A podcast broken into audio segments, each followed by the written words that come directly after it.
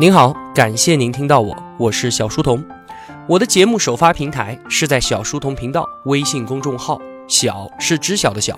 所有的音频节目我也会上传到喜马拉雅 FM，在微信公众号内回复两个英文字母 QQ 就可以加入我们的频道交流群。小书童将常年相伴在您左右。本期节目的文案执笔是我的节目策划人李义军。在小李策划这个专栏当中，上一期节目我们引入了一个人物，美国商业史上最成功的上市公司的最大股东查理芒格。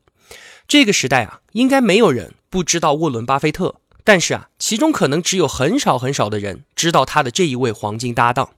巴菲特呢，是美国最受尊重和知名度最高的商业领袖，而查理芒格他则有意的避开了镁光灯，选择了相对默默无闻的生活。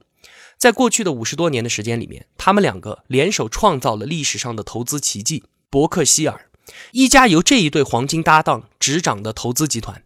或许你没听过这家公司，但是您一定听说过可口可乐。伯克希尔就是可口可乐最大的股东。在他们接管伯克希尔之后啊，这家公司的市值从一千万美元猛增到了一千三百五十亿。对的，一万三千五百倍的成长。世界经济风起云涌，而这两位老人家却一直坐拥富豪榜的排名，稳如泰山。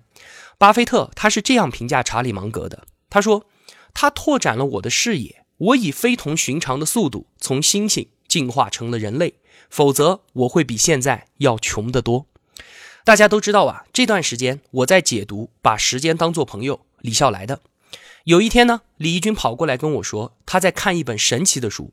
李笑来很多的观点都可以追溯到这一本书，它就是《穷查理宝典》。后来啊，这个想法也得到了我们的证实。李笑来他自己说，《穷查理宝典》是他的必读书籍，而且是要反复的读。反正他自己就是这么做的。而查理芒格本人说，这本书收集了他一生的思想精华和人生体验，其中不仅包含了他对商业世界的深刻洞见，也汇集了他对人生智慧的终生思考。对于任何读者来说，他都是有益处的。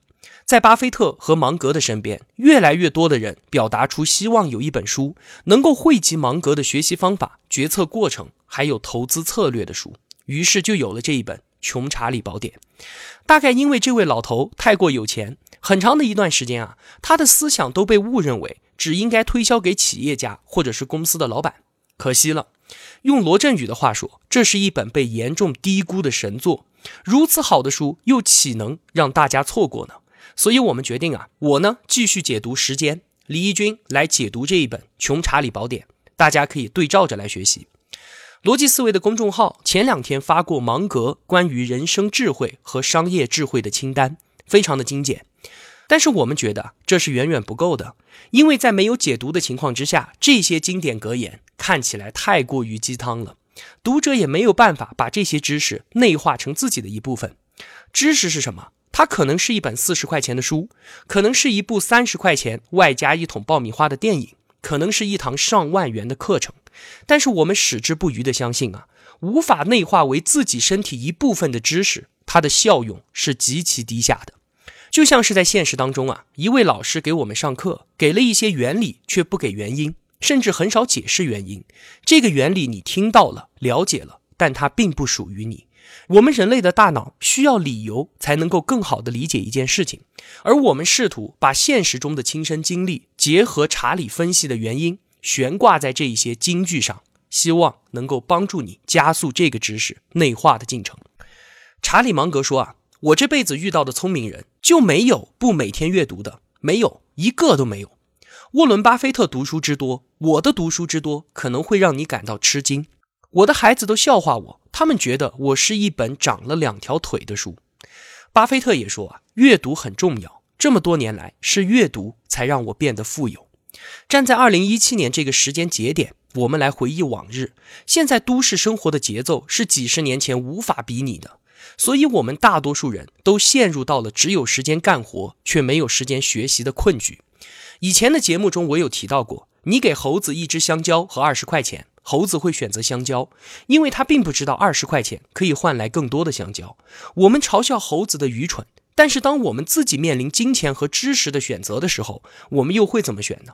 是的，也许我们会为了眼前的苟且，受到来自生活的压力和认知的局限，我们会和猴子做出一模一样的选择。这或许是一种不得已，但您应该意识得到，这么做它是有问题的。所以，比起不学习，清单和知识干货当然是好的；而比起清单和干货，深入的解读将会是更好的。但是呢，其实我们并不能代替您自己阅读，这是我们作为终生学习的学生对于知识服务深刻的领悟。希望您可以通过我们的解读，产生真正的内化，产生阅读的兴趣。这个才是我们的价值所在，是我们能为你做的事情。二零一零年初，与查理相濡以沫五十年的太太南希不幸的病逝了。几个月之后，一次意外的事故又导致查理芒格仅存的右眼丧失了百分之九十的视力，致使他几乎一度双目失明。这对于一位八十六岁视读书思考胜于生命的老人来说，两件事情的连番打击可想而知。但是查理依然是那样的理智、客观、积极，还有睿智。他既不怨天尤人，也没有消极放弃，在平静中积极地寻求着应对的方法。他尝试过几种阅读机器，甚至一度的考虑过去学习盲文。后来奇迹般的，他的右眼又恢复了百分之七十的视力。即使查理真的失去了全部的视力，我相信他依然能够找到方法，让自己的生活变得有意义而又充满效率。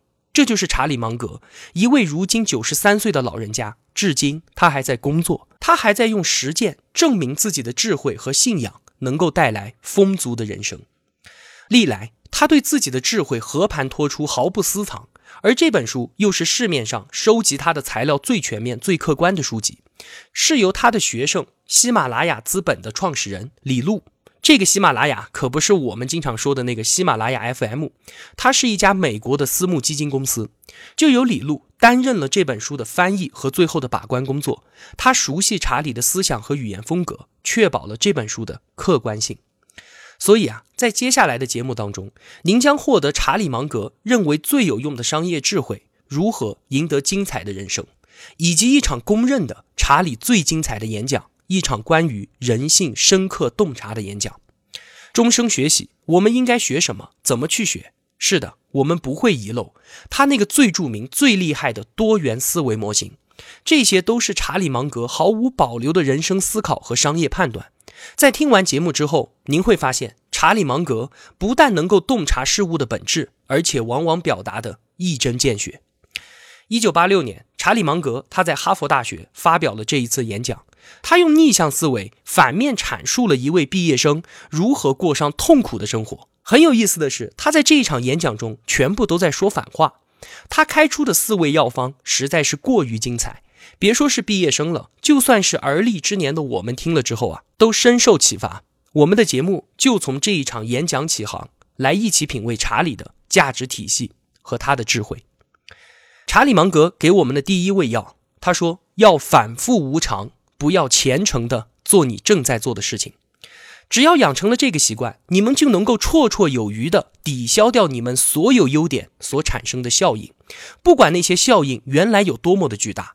如果你们喜欢不受信任，并且被排除在对人类贡献最杰出的人群之外，那么这味药非常的适合你们。养成这一个习惯，你将永远扮演预言中兔子的角色。只不过啊，现在跑得比你们快的不再是那一只优秀的乌龟，而是一群又一群平庸的乌龟，甚至还有拄着拐杖的平庸的乌龟。我必须警告你们，如果不服用我开出的第一味药，即便你们最初的条件并不好，你们也可能很难过上痛苦的日子。我有个大学的室友，他以前啊患有严重的阅读障碍症。现在也是，但他算得上是我认识的人当中最可靠的。他的生活到目前为止很美满，拥有着出色的太太和子女，掌管着数十亿美元的企业。如果你想避免这种传统的主流文化的富有成就的生活，却又坚持不懈地做到为人可靠，那么就算有再多其他的缺点，你们这个愿望恐怕也会落空的。说到到目前为止很美满这样一种生活，我忍不住想起一位富裕的国王。后来啊，他沦为了敌人的阶下囚。就在被活活烧死之前，他说：“我现在才想起历史学家索伦说过的那句话：在生命没有结束之前，没有人的一生能够被称为是幸福的。这是第一味药。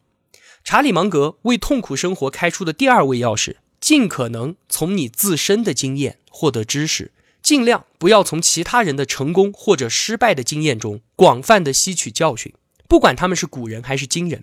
这一味药啊，肯定能够保证你们过上痛苦的生活，取得二流的成就。只要看看身边发生的事情，你就能够明白，拒不借鉴别人的教训所造成的后果。人类常见的灾难全部都毫无创意：酒后驾驶导致的死亡，鲁莽驾驶引起的残疾，无药可治的性病，加入邪教后变成的行尸走肉，由于重蹈前人显而易见的覆辙而导致的生意失败。避免广泛吸取知识的另一种做法，就是别去钻研那些前辈们的最好成果。这一味药的功效在于让你们尽可能的得到更少的教育。如果我再讲一个简短的历史故事，或许你们可以看得更清楚，从而更有效的过上与幸福无缘的生活。从前有个人啊，他勤奋地掌握了前人最优秀的成果。尽管开始研究分析几何的时候，他的基础并不好，学得非常的吃力。最终，他本人取得的成就依然引起了众人的瞩目。他是这样评价自己的成果的：如果说我比其他人看得更远，那是因为我站在了巨人的肩膀上。他的骨灰如今还埋在西敏斯特大教堂里面，墓志铭是：这里安葬着永垂不朽的。牛顿爵士，查理芒格为我们的痛苦生活开出的第三味药。当你们在人生的战场上遭遇第一、第二或者第三次严重失败的时候，那么就请意志消沉，从此一蹶不振吧。因为即便是最幸运、最聪明的人，也会遇到许许多多的失败。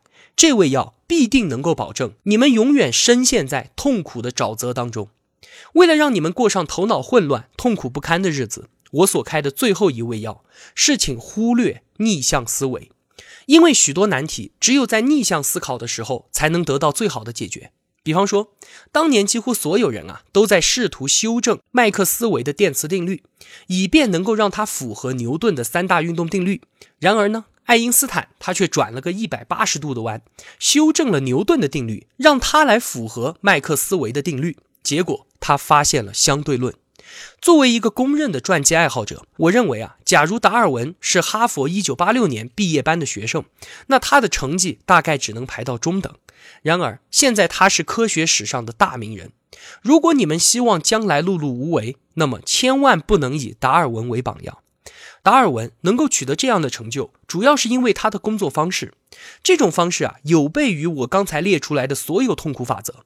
而且还特别强调了逆向思考，他总是致力于寻找证据来否定自己的理论，无论他对这个理论有多么的珍惜，无论这种理论是多么的来之不易。与之相反，大多数人早年取得成就，然后就越来越拒绝新的正伪性的信息，目的是让他们最初的结论能够保持完整。他们固步自封，满足于已有的知识，永远不会去了解新鲜的事物。达尔文的生平展示了乌龟如何在极端客观态度的帮助下跑到兔子前面去的。如果你们认为客观态度无足轻重，那么你们不但忽略了来自达尔文的教诲，也忽略了来自爱因斯坦的教导。爱因斯坦说，他的成功理论来自于好奇、专注、毅力和自省。他所说的自省，就是不停的试验与推翻他自己曾经深爱的想法。最后，尽可能的减少客观性，这样会帮助你减少获得世俗好处所需要做出的让步，以及所要承受的负担。因为客观态度并不只对伟大的物理学家和生物学家有效。如果你们认为忠实于自己就是永远不改变你们年轻时的所有观念，那么你们不仅将会稳步的踏上通往极端无知的道路，而且还将走向事业中不愉快的经历给你们带来的。所有痛苦，我们稍微回顾一下吧。第一味药要反复无常，不要虔诚的做你正在做的事情。第二味药，尽可能的从你自身的经验获得知识，尽量不要从其他人的成功或者失败中吸取教训。第三味药，当你们在人生的战场上遭遇到第一、第二或者第三次严重失败的时候，那么就请意志消沉，从此一蹶不振吧。最后一味药，请忽略逆向思维，记得按时吃药，痛苦就从今日起航。祝您早日拥抱灰败不堪的人生。我看完这篇演讲的时候啊，已经是深夜两点钟了。我点起一根烟，在玻璃窗前，烟雾勾勒出了四个词语：专注、学习失败、积极、学会自我质疑。透过眼前的纱窗，这个时刻我感受到整个昆明的晚风都在向我吹来。好了，本期节目就是这样了。如果我的付出有帮助到您，也希望您愿意帮助我。一个人能够走多远，关键在于与谁同行。我用跨越山海的一路相伴，希望得到您用金钱的称赞。我是小书童，我在小书童频道与您不见不散。